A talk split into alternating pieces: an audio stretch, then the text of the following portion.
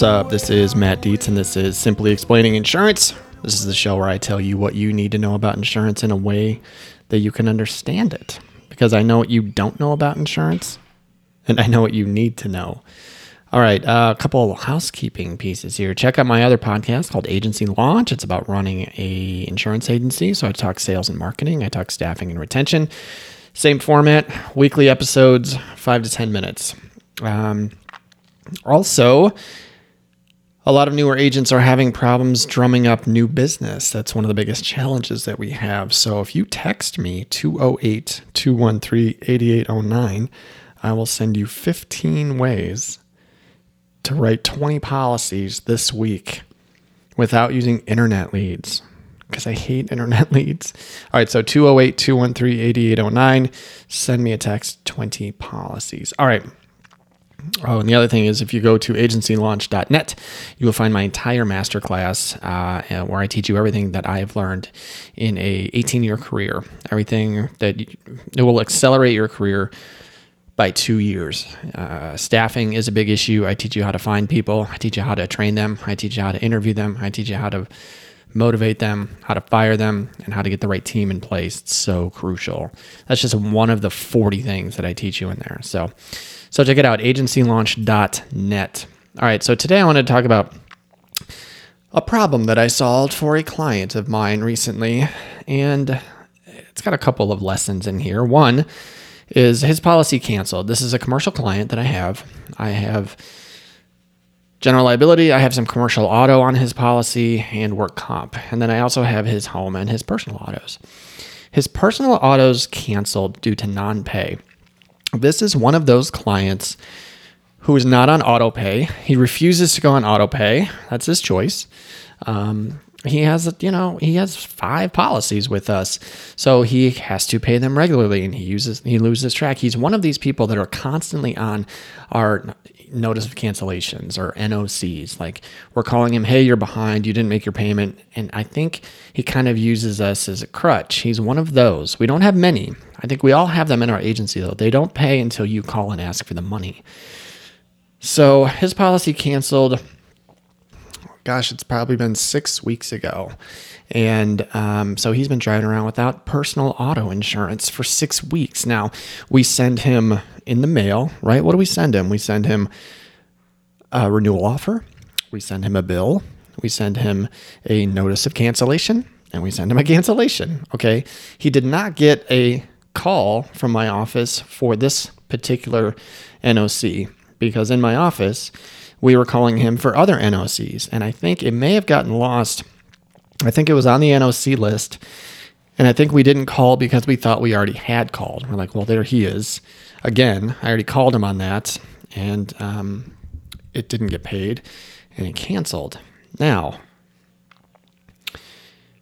so I learned of this recently, um, and we tried to figure out what we need to do. So my office tried to reinstate it. We we couldn't reinstate it through normal means. Um, we went through the service center, and it was a it was a hard no. So normally, what I do is I try and call in some help. This is a good claim. He spends ten plus thousand dollars of in, of premium, you know, in my agency every month. So we're going to pull all the strings that we can to try and help him out through means that are you know uh, available to us. So so I called my district manager and I was like, hey, this is the situation. Is there anything we can do to reinstate, you know, this policy? And he was pretty quick to, to give me a hard no. He was like, hey, I've tried this three or four times this year. Uh, we cannot do this. It is part of like the regulations through the Department of Insurance. They won't allow us to do it because if we do it, it opens an entire can of worms, and we have to do it for people that uh, uh, we'd have to do it for everybody, and that's not something that we can do. So it's it's somewhere written in the you know uh, the way that we file with the Department of Insurance that after a certain amount of time we can't go back and reinstate a policy. And he was outside that window, and he said there's there's nothing we can do, and and uh, our service department at some point told him he's like, hey, you've already asked like three or four times, like this answer's not going to change, and so he was like, we can't do it, and I was like, damn.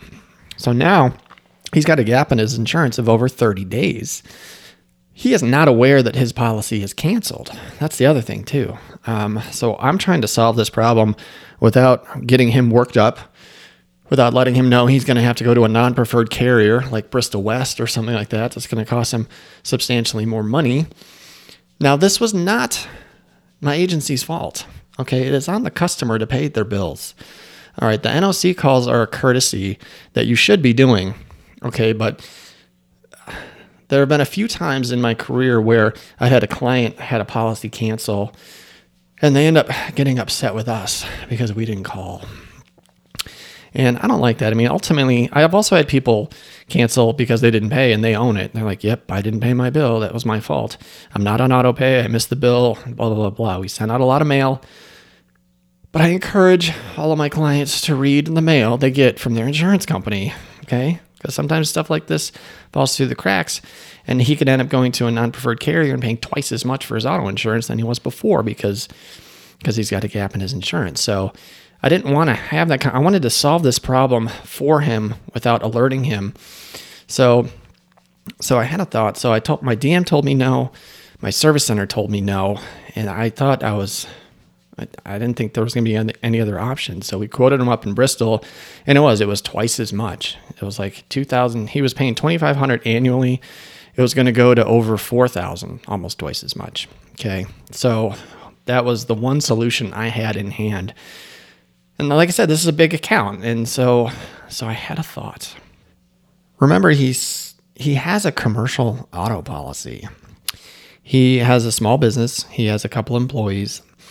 He's the sole owner of his business, and he is listed on his commercial auto policy as a driver. So technically, he has had auto insurance. Period. So we could prove that there was no gap in insurance. And we could write him a new policy in a preferred carrier. So I went to my DM first because I always throw stuff by him and I was like, hey, what about this? And he was like, ooh, interesting. He came back, he didn't think it would work because he thought that the policy, commercial policy, had to be in his name, but it's in an LLC. So I said, you know what, we're going to try it anyway. So we called the service center. We said, hey, we're looking to write a new policy. This client has prior insurance, it's just with a commercial product. So he's had it for years. And uh, long story short is they accepted it. We wrote him a new policy.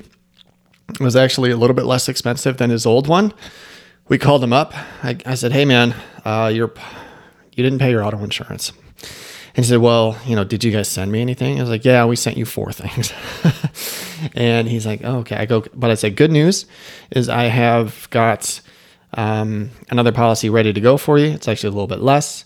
You just have to call our office right now and make payment.